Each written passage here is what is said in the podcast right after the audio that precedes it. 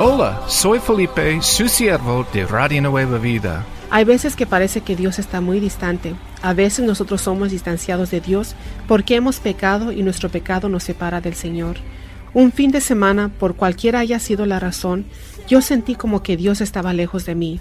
El domingo por la mañana mi hija me pidió que fuera a la iglesia con ella y antes de irnos yo sentí leer el Salmo 139. Estas palabras escritas por el rey David hablan acerca de la soberanía de Dios.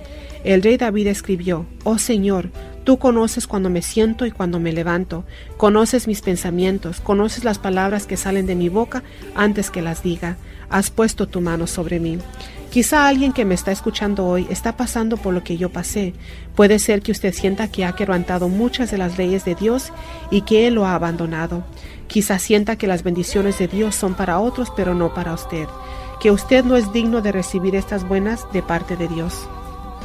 Pero David sigue diciendo, ¿A dónde iré de tu espíritu? Si habito en lo más profundo del mar, aún allí me guiarás y me sostendrás con tu mano derecha.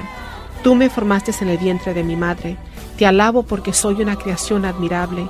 Cuando yo fui entretejido en el vientre de mi madre, tus ojos vieron mi cuerpo.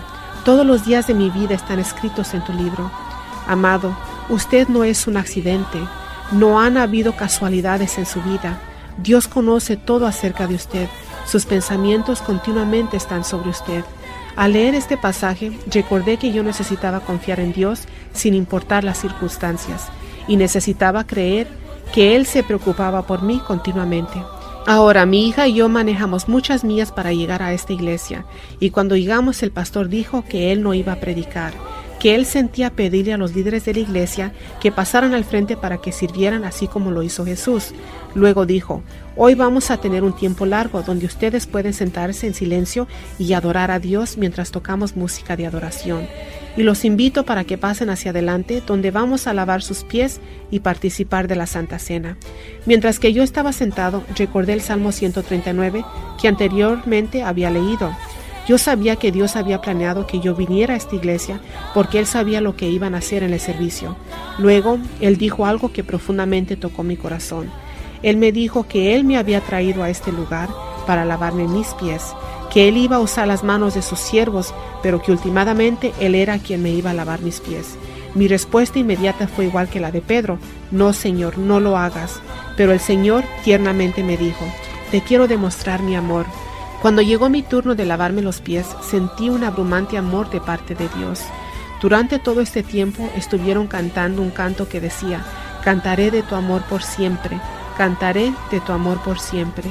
El amor de Dios era tan real que no me pude contener.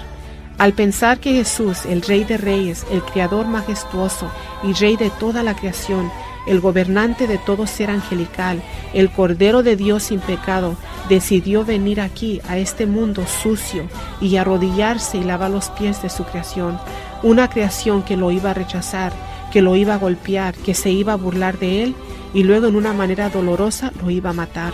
Él voluntariamente se humilló por usted y por mí. Querido, usted es amado. Jesús, el que lo creó a usted, hoy anhela un abrazo de parte de usted. Dios mío, abre nuestro corazón para comprender y recibir tu maravilloso amor, y cantaré de tu amor por siempre.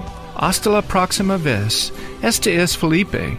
Dios le bendiga. Para obtener una copia de este programa, visite el sitio cristiano.com.